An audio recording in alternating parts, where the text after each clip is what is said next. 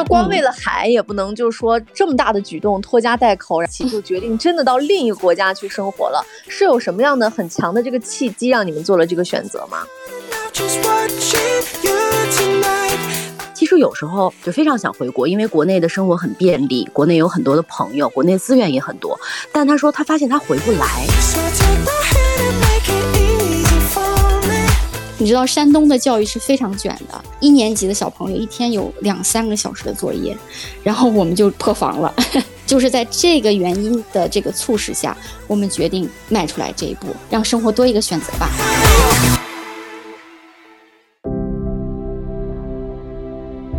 欢迎来到机长之家，这里是虚拟出租屋里的隔空对谈，这里是相隔千里的姐妹云聊天。我是爱静，坐标兰州，我是萌萌。前两期呢，我们在年终总结的时候啊，半开玩笑的时候说，我们在土耳其呢，播客排名中是排第十二。这件事儿啊，不仅很多人不相信，就连我们俩都觉得难以置信。但其实好像在大洋彼岸啊，无论是在大洋洲还是在欧洲，真的有很多人在听我们的节目。你你确定是很多人吗？我觉得可能是很多熟人，一些熟人 拉动了我们在国外的一些。基础的流量导致苹果播客给我们发了这个信息，说我们排名第十二。当然，我也更愿意相信有一些素未谋面的一些熟人 也愿意听我们。所以怎么说呢？今天啊，我们就要邀请来一位嘉宾。这位嘉宾呢，就在大洋彼岸，也是我们的一位熟人，也是我们机长之家的听友。我们邀请他来呢，关键词就是润。啊，就是已经在国外生活了大概有两三年的时间，所以其实我们一直特别好奇，他这些年在国外生活的怎么样，又是有什么样的想法要出去出去生活？嗯。嗯，每次看到我们的评论区当中有一些国外的留言的时候，我们都很想说：天哪！就是大家是在什么契机听到我们的这个节目，并且我们现在在录制的这个时间也有很长的一些时差，所以这个对话的感觉呢，就是距离越来越远，有一种很神奇的感觉。希望以后呢，我们有更多的听友真的可以做客我们的机长之家，然后大家可以打破这个时间空间的这个距离，一同出现在机长之家，共同的聊。天儿，那我们今天首先掌声欢迎我们的嘉宾，叫宁宁，先欢迎，欢迎宁宁姐，欢迎宁宁姐。嗨，大家好啊，我是宁宁，其实是宁哈，我是姓宁名宁。然后呢，这个宁宁是就是我就是我身份证上的大名，不是小名哈，大家都以为是小名。呃，我是首先非常感谢萌萌和爱静的邀请，今天很荣幸能做客我最喜欢的播客节目《机长之家》。啊！天哪，太荣幸了！你知道我们就需要这些满足虚荣心的鼓励。宁宁姐，先来跟我们说一下你现在的位置吧，和你现在的时间，因为我们确实距离有一点远。嗯，对，我现在在欧洲的南部的一个小岛，这个小岛可能我不说大家都没有听说过，叫马耳他啊，它是跟中国有七个小时的时差，所以我现在是下午的三点五十七分。啊，我们现在是国内的将近晚上的这个十一点钟啊。对，那马耳他这个名字，其实我在以前小的时候听相声的时候，好像是马季的一个什么相声吧，反正里面就是说到好多的世界地名，就有说到马耳他，所以我还一直是觉得说挺有意思的这个地方，没想到在这里竟然还能有朋友，还能有听友哎，嗯。首先，宁宁姐是我的朋友啊。其次，就是我们其实，在生活中也聊很多。直到她出去的这些年，我们也在不断的交流。所以，我就特别想有一个机会来聊一聊你在欧洲的这个马耳他这段时间的生活。你是一个什么样的契机，或者说简单的来介绍一下背景吧？好的，好的，呃，我先简单介绍一下我自己。我是这个在新疆的乌鲁木齐出生长大，然后呢，我大学是留学比利时，学的是这个国际酒店管理专业。毕业了以后，我就到了这个，就回到上海，在万豪酒店集团工作，然后又到了青岛安家。你看，我去了这么多地方，然后最后在青岛做了美资企业在中国的一个推广服务商。然后呢，我是出实现了财务的初步的财务自由后呢，我。就带着全家移居，呃，就是又折腾回了欧洲生活。就是你看我，我从小就是个这么一个居无定所、四海为家、特别能折腾的人。你刚才问我为什么选择这样的这个国家生活是什么样的契机？哈，这个其实这个事儿是早有预谋的，但是也是有契机。当时也是属于大家都知道的这个口罩事件被这个推了一把。为什么是为什么这么说？因为就是呃，我预谋是因为我在地中海。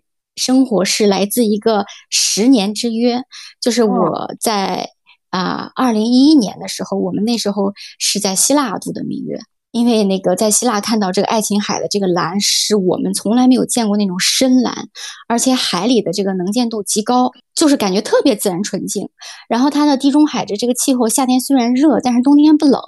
你看我现在在这个马耳他，我们现在也是冬天哈，白天有太阳就是十九二十度，晚上太阳落山冷一点就是十一二度，反正是不太会低于十度，整个冬天就这样。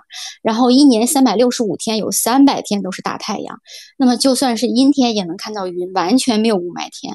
我们俩又特喜欢阳光和大海，又爱自然，所以而而且我们俩还喜欢潜水，我们很早就。考考了这个 PADI 的这个进阶的潜水员的证，所以我们俩说，在十年之前，我们俩就说，哎呀，我们俩努努力，看看能不能以后带着全家来地中海生活。就是当时是纯是冲着这个自然环境。其实以前萌萌经常跟我讲，就是我那个时候还不认识宁宁姐的时候，就经常跟我讲说，她有一个。朋友，然后是在这个地中海一个小岛上生活，呃，每天看你的朋友圈呢，觉得说好像你的这个生活节奏跟我们的生活节奏完全不同。早上起来之后，能够看到的景象就是推开窗户，呃，外面就是阳光明媚，然后面朝大海的这样一个感觉。你和你老公特别喜欢这样的环境的话，这样的生活，请问一下，你的烦恼是什么？然后，呃，这种换一个国家生活之后。会不会有很多不习惯呀，或者是有很多觉得特别棒的这个地方？其实一直都是我们很想了解到的一个点。换一种国家生活，你们在蜜月旅行的时候是很认真的说的，还是说当时只是基于哎对这个地方太喜欢了发出的一种感叹埋的一个种子？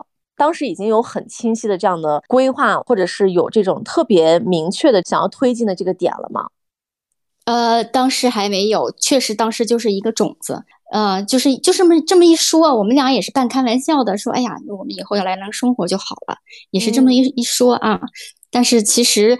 并没有想到会真的来生活，那最后就是怎么样就要定居在这个一个有海的地方？因为你后来不是去了青岛吗？青岛的那个海和那个天，在我们看来也已经很蓝了，和地中海还是有很大的区别吗？在我们这个潜水员来说，哈，青岛的海可能，呃，打个比方，能见度，呃，好的时候也就十几米、二十米，呃，二十米都很少；能见度不好的时候，四五米，就是眼前一黑，啥也看不见那种。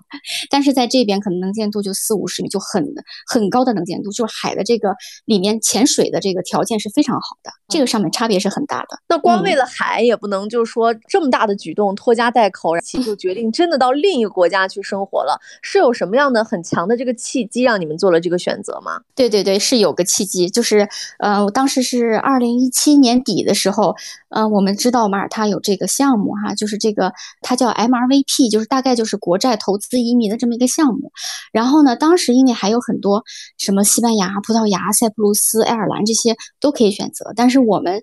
因为想到了之前的这个这个事这个这个事，说十年以后带着家人来这个事儿，我们就想，哎，要不然我们试试看。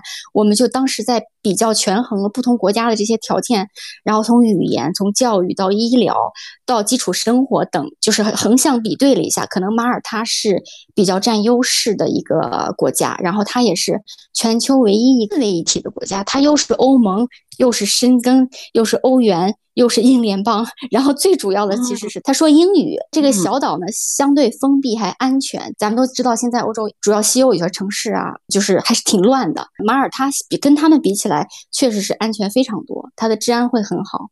所以我们最后就选择了这个只有。不到三百平方的小国家，人口可能只有五十万。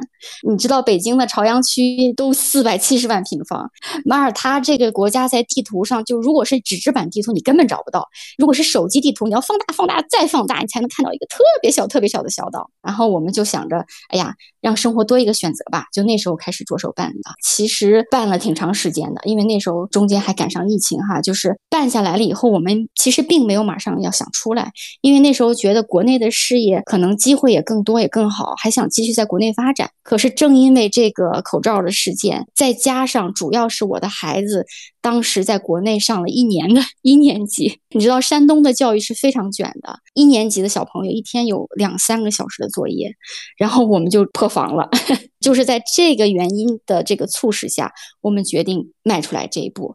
大不了不喜欢了，我们再回去，因为还是有退路的。所以我们在二零二一年九月的时候，还是疫情期间哈，我们就登陆了这个小岛。而且这个时候离着当时我们二零一一年时候说，哎呀，这个十年的之约，这个承诺刚好就是十年。天啊，好浪漫啊！哎，我你一说十年之约的时候，我真的鸡皮疙瘩就出来了，因为很少有人真的能够完成十年前自己随口说的一个梦想和约定，哎。这个很难得，所以其实也是各种主观和客观的原因，让你们一家人可能就出去了。如果说是因为孩子教育的问题的话，那中西方的教育差别确实是很大。孩子尤其是在国内啊，除了你要说到两三个小时的作业，可能还要上各种各样的什么课外班啊什么的，确实挺卷的。那国外是，就比如说你在马耳他，孩子的教育是什么样的？他是真的不卷吗？是你们理想中的那种教育吗？就是是真的不卷，确实是真的不卷。其实我来来这边也不是单单为了教育，但是教育可能是给我就是助推了一把哈。但是我来体验过了以后，是发现我是很庆幸，让孩子选择了就是来这边，真的是给他了一个很快乐的童年。因为这里的教育呢。就是提倡的是快乐教育，这个是确实我是一直希望给到孩子的。那他这儿是传统的英式教育，无论是免费的公立学校，还是说个私立学校，私立的话也是学费也是低于国内的这个同等的水平的哈。就他们的教学水平都差不多。有一个规定是四年级之前孩子没有作业。然后五年级之前孩子没有考试，是真的没有。然后现在我孩子是是六年级，他也有作业，但是基本上可能半个小时就完成。但是他的作业很少有这种单纯的像国内这种不断的刷题呀，不断的这个练字。那小时候练字嘛，有课，因为很少有单纯的刻意练习的这种作业，很多都是这个呃社会实践和生活技能。比如说有时候让你完成的作业是最有意思的是让你完成一次冥想。就是让你教你怎么样呼吸，感受一下自己的呼吸，感受一下大自然。最后就是你冥想完成的时候，你要感恩给你生命的人。然后我就觉得哇塞，这个这个作业真的是我想让毛桃就想让孩子去知道的。然后呢，对，有时候就是作业就是拍一些记录一些身边的一些事情，让你记录一些你平常留意不到的细节，或者是像数学，就是给家里的宠物量一下三维，就是特别有意思。嗯。哇，真的，这些作业我觉得大人也想做。是的，是的，大人不需要辅导，大人可以和小孩一起做。虽然我们俩没有孩子，但我们周边的同事都已经被孩子逼疯了。因为他经常说的一句话就是：“哼，那是因为孩子还小，你等他上了小学之后，你不得恨死他？”就全都是这样的亲子问题。是的，是的，感感同身受，这个绝对是。嗯，所以你出去了之后就不会再鸡飞狗跳了吗？在教育方面，基本上不会，但是我还是有一点点焦虑的，因为我在国内的时候，嗯，我觉得他可以，就是他因为年龄小，我觉得小小朋友摄入一些新鲜的事物，学习新的知识是很容易接受、很快的。然后呢，在这儿。教的东西就很浅，你像现在他六年级，就是他现在学的数学的水平，可能相当于国内二年级或者三年级的水平，跟国内比，就是你天天在玩。你看国内孩子天天在在学，那他就是天天玩，就感觉在混日子。我真的是有焦虑过，然后呢，我就去问过老师，我就问了老师好几次，我说啊，这孩子这个成绩怎么样啊？这个是他这个适应的怎么样？老师，我就被老师的提，就被老师委婉的提醒说，你不要只关注成绩，你只要让。让他跟昨天的自己比有没有进步，这就够了。哎，搞得我就很惭愧。哎，所以你就是特别典型的那种中国式家长，就是对吧？那种是的，好像在我们在我们这一代里面是很难消除的，因为你会有一个横向的对比，看到自己朋友同事的孩子都已经上奥数班了，为什么毛桃还只是一百以内的加减乘除？是的，还有一点，我就特别想说，因为呃，我们是在国内，我五岁就让他学钢琴。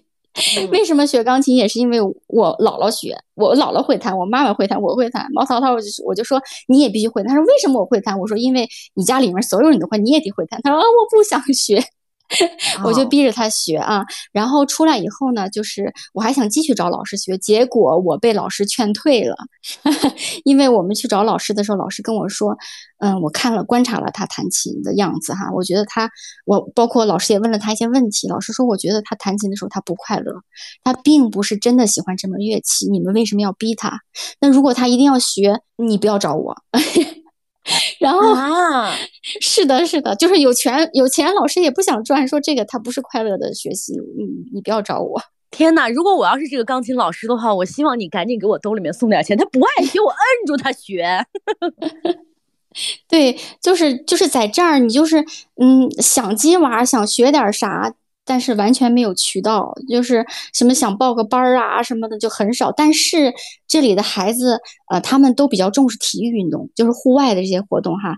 比如说这边的这个每一个孩子都有一项一项或者多项的体育活动，他们在参加，什么这个各种球类呀，包括水上运动呀，而且每一项学费都很便宜。比如说。这个毛桃的武术课可能人民币一节课就三十块钱，足球课一节就二十块钱，就是教育成本你会大大大大的降低，那孩子的幸福幸福感也会提升。就是唯一不好的就是，我现在觉得真的是，哎呀，太费家长了，因为他放学太早了，假期太多了，就是孩子需要打发的业余时间太多，你得给他填满。哦，明白。很多的人选择移民啊，包括把孩子送出去上学呀，就是教育是他们很看重的一个部分，而且也是因为国外的一些政策，包括像呃欧洲的一些国家，可能他们在升学的时候就会有一些便利的这种条件，所以很多人会选择说，要么就是孩子可能在上呃小学。中学的时候就让他已经出国，要么就是在他刚上小学的时候就选择移民出去。因为我是在二零一九年的时候去葡萄牙的那个飞机上，就和一家这个中国人一起，呃，就是乘机过去的。然后我们在做安呃过安检的时候，这个小男孩就和他爸爸，他刚刚就是还不到七岁的这个样子吧，他和他爸妈呢，等于是。嗯，要过去先熟悉一下他即将要迎来的这个小学的这个生活啊，然后呢，还就是他跟他爸妈呀什么也会沟通呀什么的，然后当时也对他们就是跟他们也聊了几句，他们就说。呃，就是为了孩子以后上大学的时候会轻松一点，选择在他比较小的时候就先带他出去，这样的话一整条路径呢比较清晰，也不用感受太多的这个压力，所以就很明确。而且当时就是我在葡萄牙的时候，其实我也感受到了，就是你你当时觉得说，哎，感受那边那种阳光呀、环境呀，包括生活非常安逸的那种那种状态，我真的就是去问了，我说。就是移民那个葡萄牙，大概是需要什么样的条件？然后问了那个条件之后，我觉得似乎好像没有那么难达到，就没有想象当中。就是大家总是会觉得说，是不是只有财富自由的人才会选择说，哎，我要移民，然后甚至我要让孩子选，就是享受这种这个教育那个教育，就是对我们来说好像是遥不可及的事情。所以，我们今天其实也有一个我比较想要问的问题：你觉得就是移民它的一个真正的门槛在哪里？肯定不只是财富，就是你还要有一些。心理呀、理念呀、价值观呀，啊，或者是某一项明确的需求，比如说刚才我们所说的这个教育，就是你觉得，呃，你在出去之后，包括就是接触身边的人之后，有哪些这种真正的门槛？呃，其实 移民的这个啊门槛其实现在不高，尤其是很多的这个国家在推进这个他们每个国家的移民项目，也是有很多优惠政策的。呃，所以说，呃，马耳他呢，可能我当时出来的时候，这个呃，他需要的条件是稍微要就是稍微要高一点，但是其实也是不多，就是也是没有啊，像美美加澳新这些地方。它那么繁那么复杂，时间流程那么长，然后花的钱那么多啊，然后呢，这个我当时可能花掉的这个各种费用加起来，就是花掉的钱大概是啊，就是一百万人民币左右。现在有也有一些，就是比如说我现在在马耳他，嗯，也在帮助马耳他的这个企业局扶持创新马耳他的一个。啊，马耳他创业的这个居留项目呢，它其实花的钱就更少，只要小几十万，可能全家就有有机会获得这个呃移民的这个居留的身份啊。但是呢，其实我觉得这个在移民上面真正的门槛不是它的物理门槛，而是移民需要的是在认清自己和家人的能力和需求之后所做出的判断和突破自己去付出这个行动的这个勇气，才是他真正的门槛。对于我这种没出息的人，其实我当时在我在想，说我可能这辈子干不了这样的事情，因为我觉得有很多的朋友啊什么的，家人亲戚啊什么的，如果说你要长久的跟他们远距离。去另外一个国家的话，感觉会很孤单哎。就是虽然说也有很好的地方，但是我我没出息的点就是在于，我觉得好像跟大家的这个生活又又会有点不太一样，就只有你一个人。是的，是的，这个反正是刚才说财务财务自由哈，其实真的不用这个非要财务自由才出来。如果财务自由也出来，你这个呃这个你持续收入的部分能够完全覆盖你移民后的生活成本，这当然我觉得是最合适的。就像 我认识的有些人，就天天吃吃喝喝，海边晒太阳，享受生活，就彻底躺平了。这个真的很好。然后或者是像国内的，就是就是我也也认识其他来马尔他的家庭，他们的语言没有问题，他们或者有一些生存的一技之长，他来这儿这边那个找工作或者创业。也是没问题的，只是只要你勤劳肯干，那国外的服务行业，比如说就是咱们都知道的餐厅啊、超市啊、服务员呀、网约车呀这些门槛低的劳动密集型的行业，永远都是需要人的。所以的话，我相信如果真的想出来，而且你还没有财务自由，也是可以出来的。但是估计很少人会放弃，因为这些哈，放弃国内比较现在比较优渥的生活和已经有的社会资源和社会地位，来选择就是。打工啊，过这种底层劳动人民的生活，也有一些这个我看到陪读妈妈，他们的是可能是为了孩子的教育，就是独自一个人带着孩子在这里生活，爸爸还在国内赚钱养家。但这种对我个人而言，就是如果说一家人以分居的方式作为代价，你去去移民，我觉得我是我自己是无法接受的。但是每个家庭他都有自己的侧重和取舍，嗯，各种的移民理由，我觉得都能够理解。然后就像我们没法穿到。对方的鞋一样，其实你选择的生活就是终究都是自己过的，所以大家觉得值得就好。而且大家也说，其实各个国家的移民都是坑，就是只不过这个坑大坑小，这个坑你愿意去踩，你觉得值得，那你就就去尝试就好了。嗯，所以我想问一下，就是现在姐姐和姐夫你们两个人在马耳他是在马耳他工作了呢，还是就是你们现在是靠原来的积蓄在生活呀？啊，没有没有，我是呃，就是我是赚着人民币，他是赚着欧元，他是在这边呃来了以后呢，我们过了大概小半年的时间，他找到了一份还比较不错的、比较适合他的工作，然后是在当地的一个公司哈，然后我是在因为在国内我就有有一个事业在做，然后也是一直在持续的，所以我的那部分那部分的收入是可以覆盖到这边的基础生活的，然后我们俩就是都有收入，嗯。嗯，对，也不是说那种到了国外就彻底躺平花积蓄。我觉得花积蓄这件事儿会让人觉得很焦虑，就是你看它一点一点减少，即使你每天晒着太阳，看着蔚蓝的海，你还是会很焦虑。尤其是中国人吧，啊。对，我觉得如果花积蓄的话就没必要了。我觉得是花花利息是可以的 啊。我前两天跟我一个新西兰的朋友在聊啊，他说就他现在已经移民成功了，然后在新西兰已经待了很多年。他就跟我聊，他说其实有时候很想回国，就非常想回国，因为国内的生活很便利，国内有很多的朋友，国内资源也很多。但他说他发现他回不来。回不来的原因呢，就是因为他现在上班的这个节奏呢太不卷。他们早上十点钟上班，下午四点钟可能就下班了。下班之后呢，就开始呃健身也好，或者是出去玩也好，这种节奏他觉得确实是人类的节奏。那回来之后呢，可能就会面临着高强度的工作。第二呢，就是他发现说国国外的一些所谓的一些行业工作和国内是完全不一样的，有可能回来就完全找不到工作，所以他有时候也会很纠结、很焦虑。我说这种心态你们会有吗？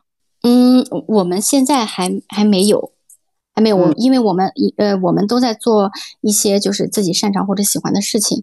就是如果说以后要回去，也是也是觉得也是可以的，就是都可以，或者换个国家生活也是可以的。像你刚才说，就是嗯，我们说的那些嗯，所谓的大家认知当中的门槛之外，其实是要对于自己家庭的需求，然后对于自己的一些理念要做一个梳理和规划。你们当时是怎么去明确这个点？而且就是在可能移民之后，呃，有没有一些这种挑战呀？或者是有有没有一些这种觉得令你没有想到的，或者是后悔的，跟自己当初想的不一样的地方？肯定有，因为这个咱们说实话哈，就是我我我形容最大的挑战，就是真的是从文明社会回到了原始社会。哦，当然没有那么夸张啊，就是说在生活的便利程度和物质的丰富上面，可能大家都以为，嗯，那个你西你西方资本主义发达国家，可你你肯定是挺厉害，但是实际上这个这方面。咱们天朝哈早就赶超了，方方面面。我我我，其实我我我简单举三个例子啊，就是就是你们上一次可能你我不知道你们小时候换过煤气没？有没有换过煤气？换过煤气罐，记忆对。小很小了，是的，是的，肯定我也是在小时候，因为这个这个这个小岛哈，它没有任何的天然气资源，然后岛上做饭呢，如果是天然气煤气罐的话，它是没有煤气管道的，就是必须是下楼换煤气，然后它每周。每周固定有时间，那个换煤气的车就打着喇叭，哔哔哔哔，在你们家门口，你就听着喇叭喇叭过来，你就赶紧推开阳台的窗户，说你等一下，然后你就 拿着煤气罐下楼换煤气。哦，就仿佛还在二十年前咱们国内的那种生活，是吗？是的，九十年代的就是生活。我当时没想到是他的这个资源，就是。嗯，它的水资源，因为它的水也是海水淡化的，或者是它的饮用水是意大利进口的这种瓶装水。然后电呢，还有网络也是都是靠意大利，就海底电缆。然后呢，它这些能源它是比较匮乏的，不像咱国内这个能源大国大省，你平常用个电开个水，你可能都没感觉，因为你这水电费也不算不算太高。然后，但是我来这儿了以后，发现太恐怖了，我们家。最贵的两个月就是很热的，因为因为马耳他夏天真的很热。然后我们家还有大阳台，有大落地窗，我们就空调一直开着，你不开你根本就没法睡觉。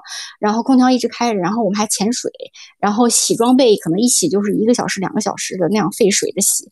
然后那两个月的电费是五百六十欧元，嗯，相当于人民币可能是五千五千来块钱了啊，就两个月的水电费。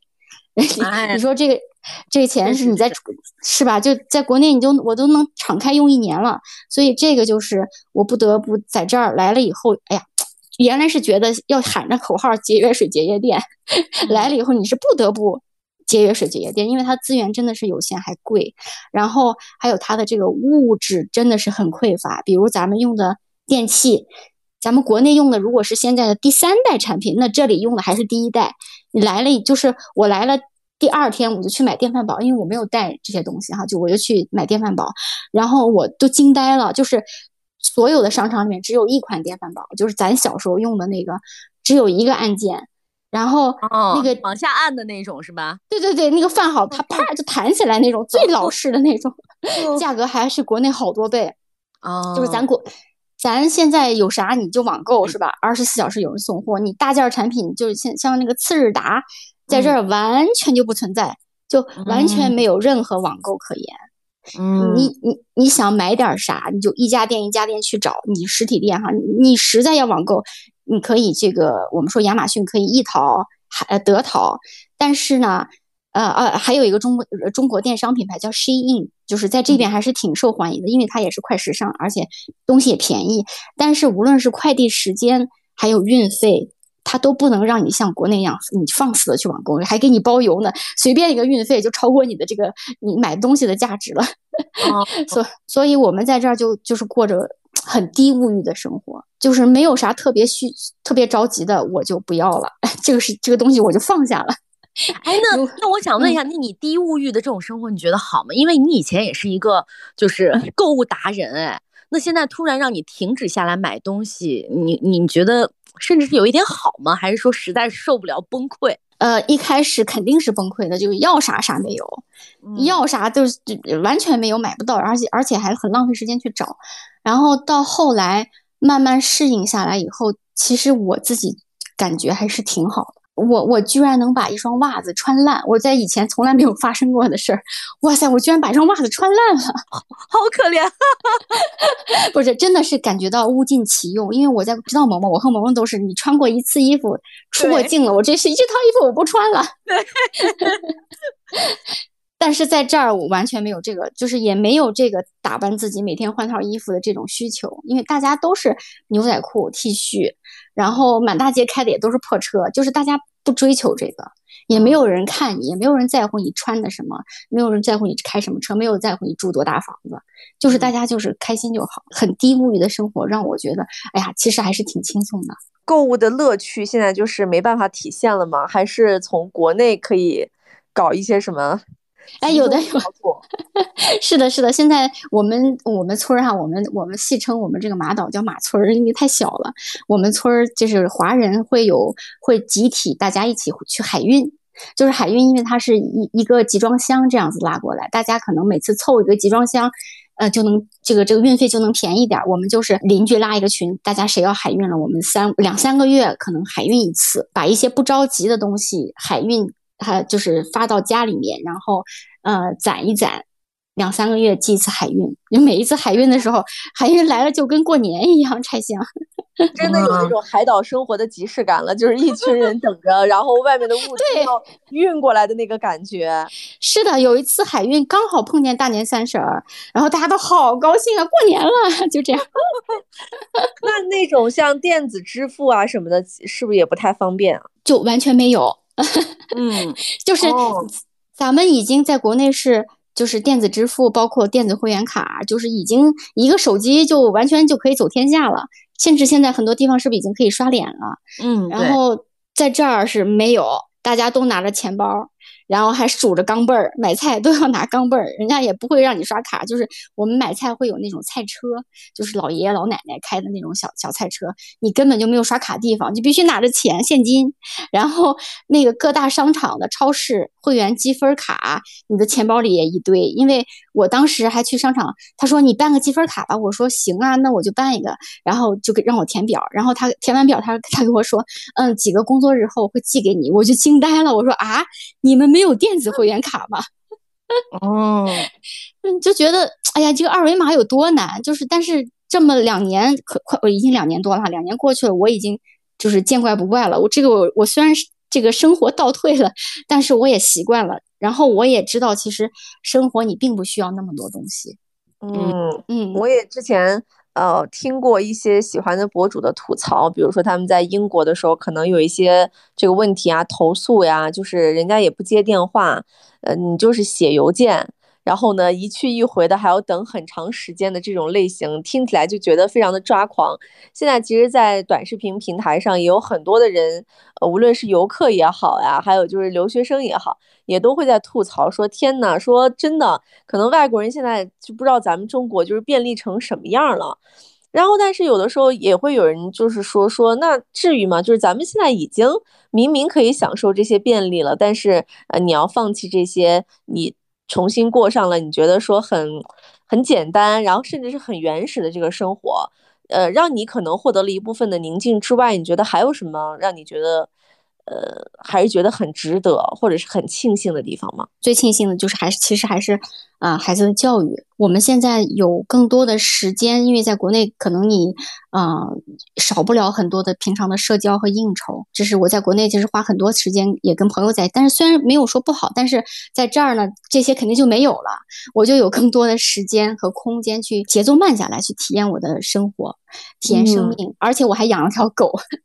就在国内，我是根本没时间养狗。来了以后，我还养了条狗。然后有一天有很多时间，就是在大自然里面，在户外，然后也晒得特别黑。然后生活节奏慢下来，我就更有时间和精力，我向内看，就是就慢慢的能，我就我就感觉能找到自己。其实我就还挺喜欢这样低物欲的生活，然后每天做做想吃的食物，还有一个特别明显感觉到，我在国内吃东西感觉没那么香，因为是节奏太快，然后有时候一边吃饭还得一边处理的事情，可能还一边吃饭一边说话，我就没有去享受食物。但是在这儿的话，我就可以静下心来享受这个食物，觉得哎呀，这个真的好吃，西红柿就是西红柿味儿，黄瓜就是黄瓜味儿，顿顿光盘，我们家就从来不剩饭，就连菜汤都没有。嗯，出去吃饭可能不是方便和不太合胃口，所以在家做饭的是的更高，是吧？是的，就吃来吃去就是那些东西，披萨、汉堡、面包，然后意大利面，就是还吃来吃去就是那些。你想出去吃，想半天，哎呀，还是在家吃吧，还是自己做顿面更舒服。每一个在国外的中国人，最后都熬成了厨子。真的，全都会做饭了。想问啊，因为很多我们出国的朋友都说，国外真的是好山好水好寂寞，呃人好少，只有跟自然的接触。所以你觉得出国到底，尤其是出国定居，到底意味着什么？和你你在国内是那么的精彩，那么的丰富，哎，和国内最大的差别，刚才除了有一个向内看，我听得特别清楚之外，你觉得还有什么样更大的差别呢？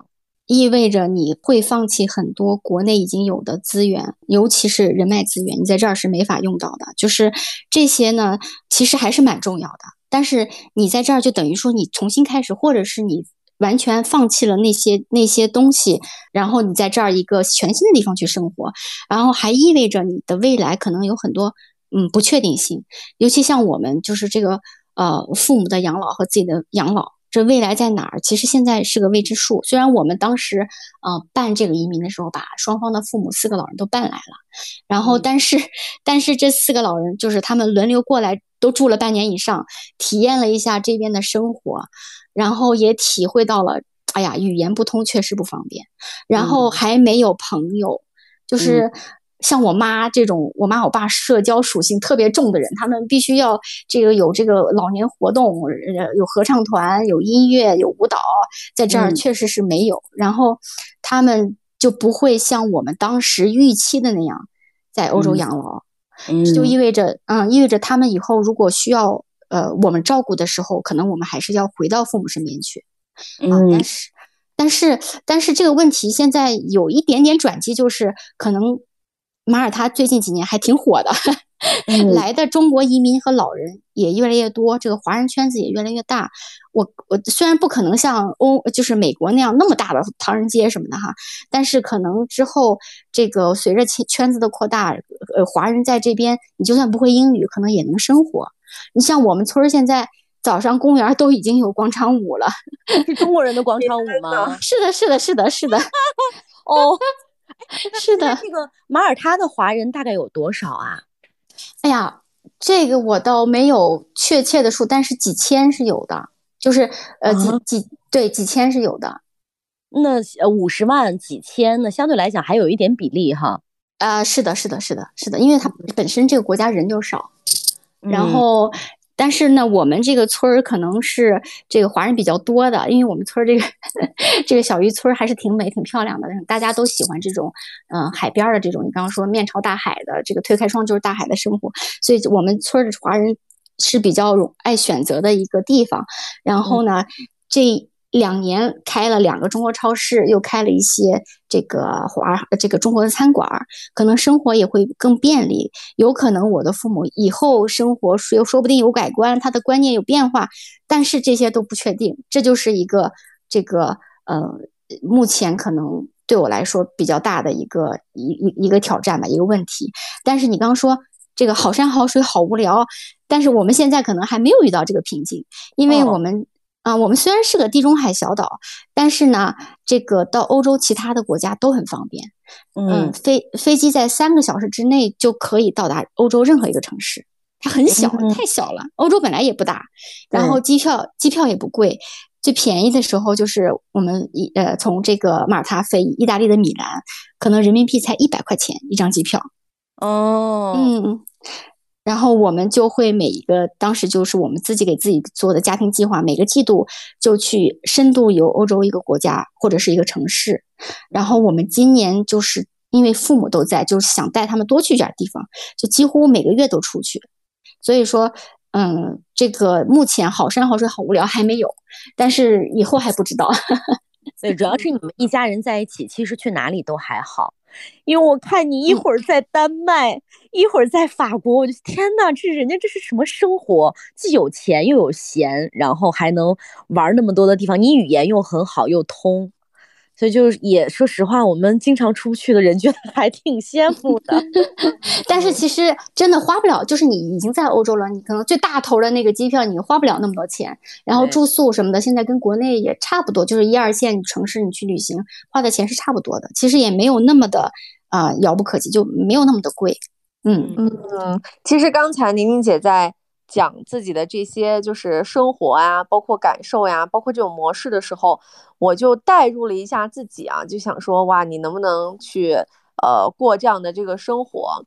嗯，自己其实，在我们日常的生活当中，也经常会想，什么时候能过一个这个 gap year，或者是哪怕是就 gap 一个月也可以。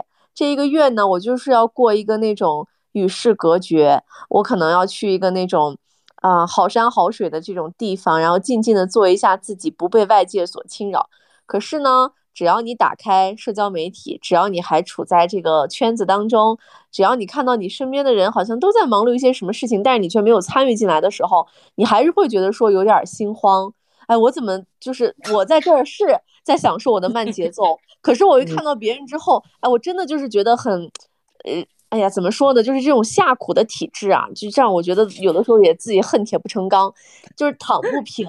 有的时候，我觉得我正在享受我自己的这种，我觉得慵懒死狗般的这个生活的时候，我就看到，比如说我的同事们可能在特别热火朝天的忙一件事情，然后这件事情呢跟我没有一点关系，然后也没有任何的一些参与程度在里面，我反而会觉得有点慌。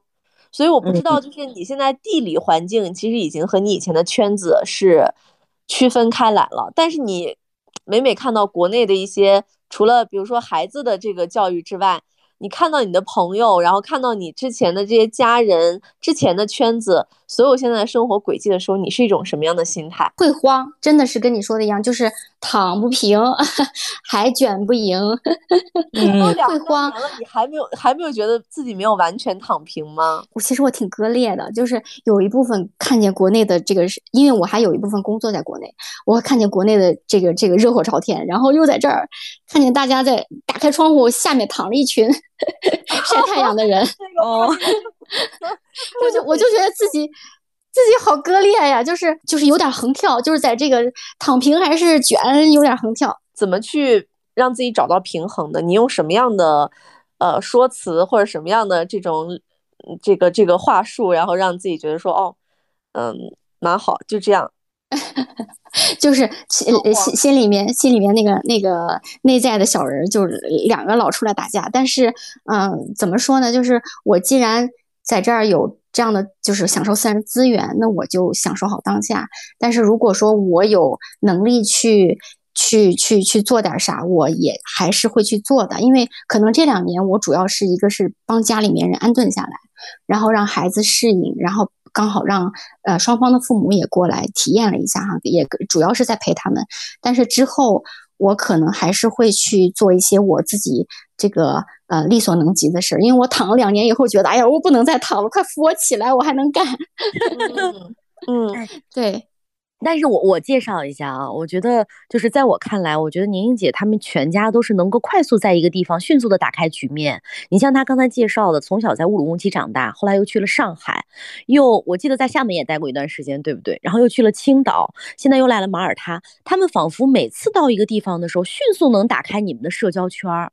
哎，我其实特别好奇，就是就是你你们拥有什么样的能力啊？真的是迅速的就已经打开局面了，而且还能找到很好的工。工作能找到很好的圈子，最基本的条件其实是啊语言，然后呢就是心态，就是这个你要你你不能觉得哎我在这儿不行就回去，或者是怎么，就是有那种嗯我就在这儿来好好生活，我就是换了个地方来生活，然后我该结交朋友，该去这个呃去工作，然后该去做自己想做的事情，其实就是换了一个物理位置而已。你你身边的这个人其实都一样的。我我自己有一个座右铭，就是呃，心在哪儿，家就在哪儿。所以我就觉得，其实在哪儿都无所谓，就是在哪儿都一样。就是还好，我我和这个我的呃队友，我们两个人想法都是一样的，所以我们就能能现在这样子呃，就是在欧洲这样生活吧。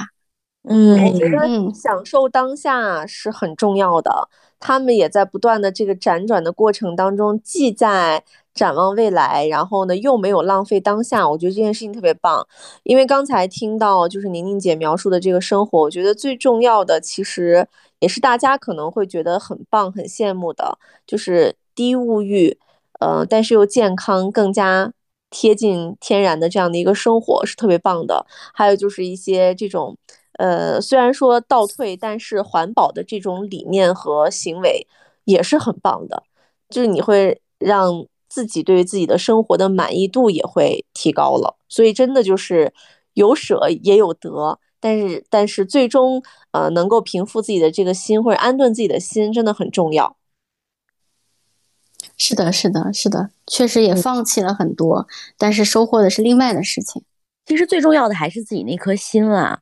我我知道你在那个当下可能会有一点拧巴，但是大的方向呢，还是会觉得我的选择至少在当下的这个选择是最好的，你才能够安下心来，嗯，勤勤恳恳的在这个地方生活嘛。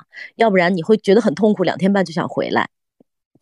对对对对对，好多人都问说你你你你是不是已经想回来了？是不是已经待不下去了？你着不着急啊？着不着急？对对，最多的问题就是你着不着急。其实我有时候确实是挺着急的，就看见看见，尤其是看见国内我一群好姐妹儿，每次聚会，我哎呀，我都心里都好抓，好着急。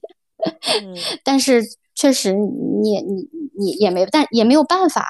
但是呢，在认真体会当下生活，我觉得我还是很喜欢。就是我还没有说，嗯，到了这个非要回去，又说或者是非要在这个呃换一下我现在环境的这种这种程度。所以目前还是还是 OK 的。啊，那你对于未来就是呃自己的一些工作呀、生活呀，现在已经其实，在那边算是立足了。并且也适应了基础的工作节这个生活节奏了。你有没有去规划一下我自己未来下一个阶段在这里要完成什么样的一些事情？包括你之前其实有介绍你自己的职业，就是说也在做一些国内的一些事情嘛？是什么样的事情在让你在国外定居还能继续做？其实很多人可能也会比较的好奇。呃，包括如果说也有同样的想法，说想要移民的呃朋友，他在职业选择上。会有哪些方向？我觉得也也是很想让你来跟大家分享一下的。也在做的一个事儿，就是帮助马耳他的这个，它叫 Malta Enterprise，它叫马耳他企业局，它会跟这个马耳他的一个移民局合作的项目，是一个创业移民的这个这个项目哈。你你刚说了，如果大家有兴趣的话，嗯，你在马耳他有什么创业的项目？它是它的马耳他政府呢，为了促进它这个经济和这个新型的创业企业。呃，在马耳他落地，他提供了一些移民的，呃，不是，他也不叫移民，他其实是提供了居民的这个啊永居的身份。我觉得就是我之后呢，我我在马耳他其实也是有一点有一些小规划，比如说我刚说的这个移民的这个扶持项目，还有我自己可能在国内也积累了很多这个旅游和酒店管理，我原来自己的这些呃专业和资源，我在做一些自己喜欢的，比如说电视旅游啊这些相关的一些事儿。我还很想跟欧洲的朋友们 传播一下中国文化，比如说，我就把麻将已经海运过来了，特别重，七公斤，我都海运过来了。你开个麻将馆子呀，你特别适合。老板娘往那一站上，本地还有马耳他的这个中叫它叫中国文化中心，我也会去做一些。呃，这个志愿者去宣传一些中国的这个汉服呀，宣传一些中国的文化呀。然后我自己还给自己定了目标，我在呃这两年在掌握一门语言啊，我现在正在学法语，然后马耳他语在每天跟孩子学。然后我还计划继续带着家人，可能以地中海为圆心，在慢慢旅行，实现我最终旅居地球村的梦想。这个是不是太大了？这都多棒啊！这是很多人的梦想哎。是的，就像说现现在这个电子商务不是叫叫什么出海 出海计划？其实你在国外也可以搞一些这样的东西，然后也可以也可以带货。对，其实我觉得凭借着中国人的勤劳勇敢啊，就是无论哪个地方，但凡是有了一一一群中国人的话，这个地方迅速会产生很多的变化。包括最近其实国内也有这个三马子，不是流行到欧洲欧美国家去了嘛？大家就觉得说天呐，就是又。呃，又便宜，然后呢，又又好用，然后你就会觉得说，怎么他们以前不用吗？或者是有一些东西，咱们这边已经是又好又便宜，性价比又高了，就他们完全是没有接触过的，所以我觉得很多中国人带什么东西过去，或者是在国外又发现一些什么商机啊，其实都是还是比较容易的，就是挺有意思，难不倒中国人的这种。嗯，感觉那现在就是说，我们很多人在咨询一些这个移民啊这样的一些事项的时候，他的时间是不是也随着大家的认知度越来越高，呃，参与度也也比较高的时候，时间啊、流程呀会越来越简化，呃，越来越短。是的，但是如果说这个这个这个项目，你要你你他，因为他们那个欧洲人的办公，你也知道他们的效率很低下。如果说你这个项目的人特别多了，一下这个申请者特别多了，他可能也会。啊，因为这个这个这个这个是 人力不够，它时间会拖长。但是，呃，马耳他现在可能是相对来说，在跟其他的这些移民来说，也是比相对来说比较短的，已经是很短的了。啊，有我我当时是将近十八个月，因为当时也有也有其他的原因啊，十八个月办下来。但现在可能嗯，半年一年都有都有可能，就看看申请者的这个这个条件了。那我们这期节目播出去之后，说不定也会增加几个人。因为我们毕竟在欧洲还是有影响力的。对呀，我们毕竟节目在土耳其排名第十二 哎。很多人移民欧洲是因为这个欧洲整体的福利待遇会比较好。那像你们移民出去之后，是可以同样享受这个当地居民的一些福利待遇吗？呃，是这样，就是我就其他国家我不知道，但是马耳他我是，呃，是我是明白，因为他是这样，他我们通过这个这个移民项目过来以后，他是有个法案，是明确规定你不能享受当同等的待遇，比如说医疗，我们就不能享受免费，你你得去买商业保险去花钱，但是这有个但是，就是如果你在马耳他当地工作了，你有交社保。你就完全是跟当地居民享受一样待遇，孩子教育是免费的，医疗是免费的，然后这个就是很多这个社会资源你是完全可以用的，但是前提是你在马耳他有纳税，就是你如果说如果说就是移民过来你啥也不干，确实你很多资源享受不到，但是你在这儿一旦是个勤劳的人，就可以享受，嗯，然后这不是这次这个呃队友把把把这个。脚给摔了，就是踢球给踢踢坏了，然后我就完全体验了一次马耳他的啊医疗系统，确实确实是免费，然后呃根本不用带钱包，连交费的地方都没有，只要你给他提供一个社保号，你就从看病挂号到最后走，包括给你提供嗯你的这些就是医疗操作打石膏啊什么这些东西，什么都不要钱，你就最后走就行了。就明白了，就你们家所有的花费都在水电费上了，吃喝旅游水电费。哦，那听起来好像还行哎，就说这个一个月到头也花不了多少钱，因为你现在的整体的物欲降低了之后，你会发现说，对，除了这些必要的费用。那呃，我们在国内还要花很多那种不必要的费用。你深夜的时候刷淘宝，你永远要买好多东西。现在这些都没有了，你一个月大概就花那么几千块钱，其实也不需要挣太多的钱，就还行哈。是的，是的，是的。然后在国内还想着再换个大房子吧，再买一个好车吧，在这儿就没有这个想法了。那你们你们是买的房子吗？房价？我们不是我。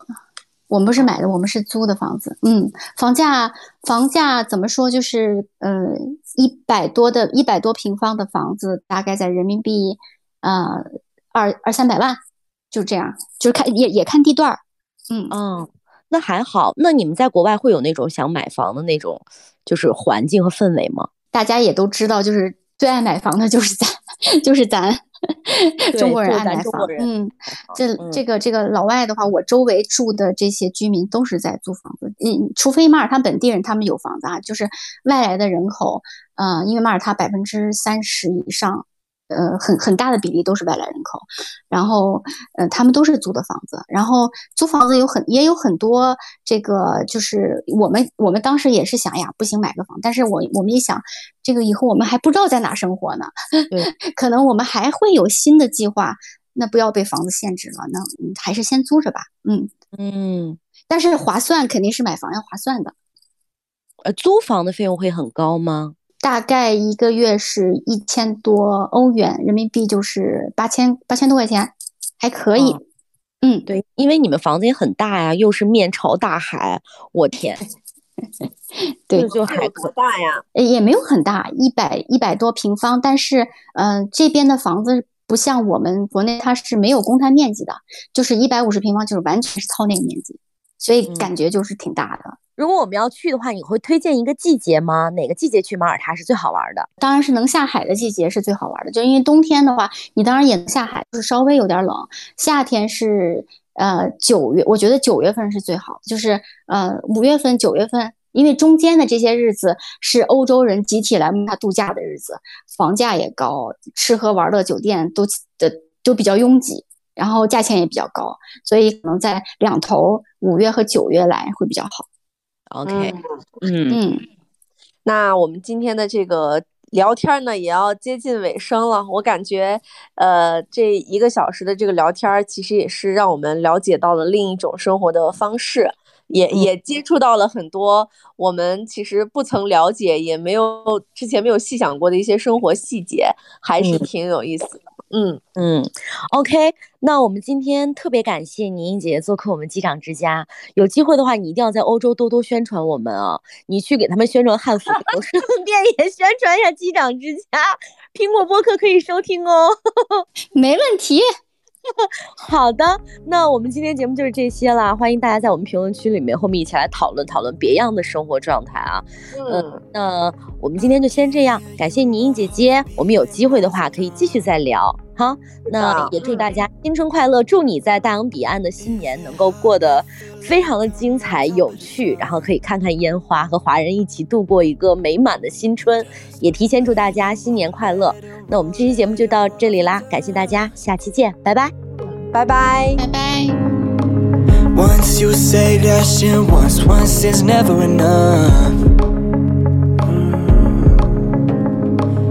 How do you turn three words into magic? I don't understand. So say it, say it, say it again. Say you love me now. Say it, say it, say it again. Say you need me now. Over and over, come closer and closer, and then say it, say it again. Say you love me now. Say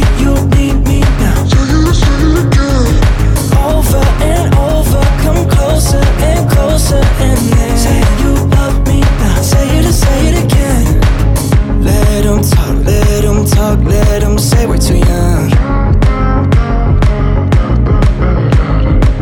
They say I don't know nothing, but I know you're the one.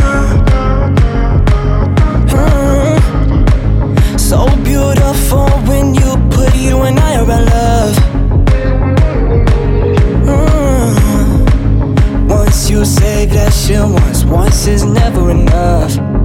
It's never enough, no. So say it, say it, say it again. Say you love me now. Say it, say it, say it again. Say you need me now. Over and over, come closer and closer, and then say it, say it again. Say you love me now. Say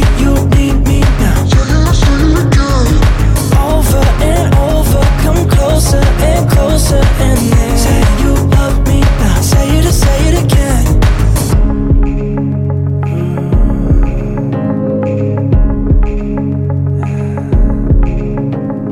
How do you turn three words into magic? I don't understand. How do you turn three words into magic like only you?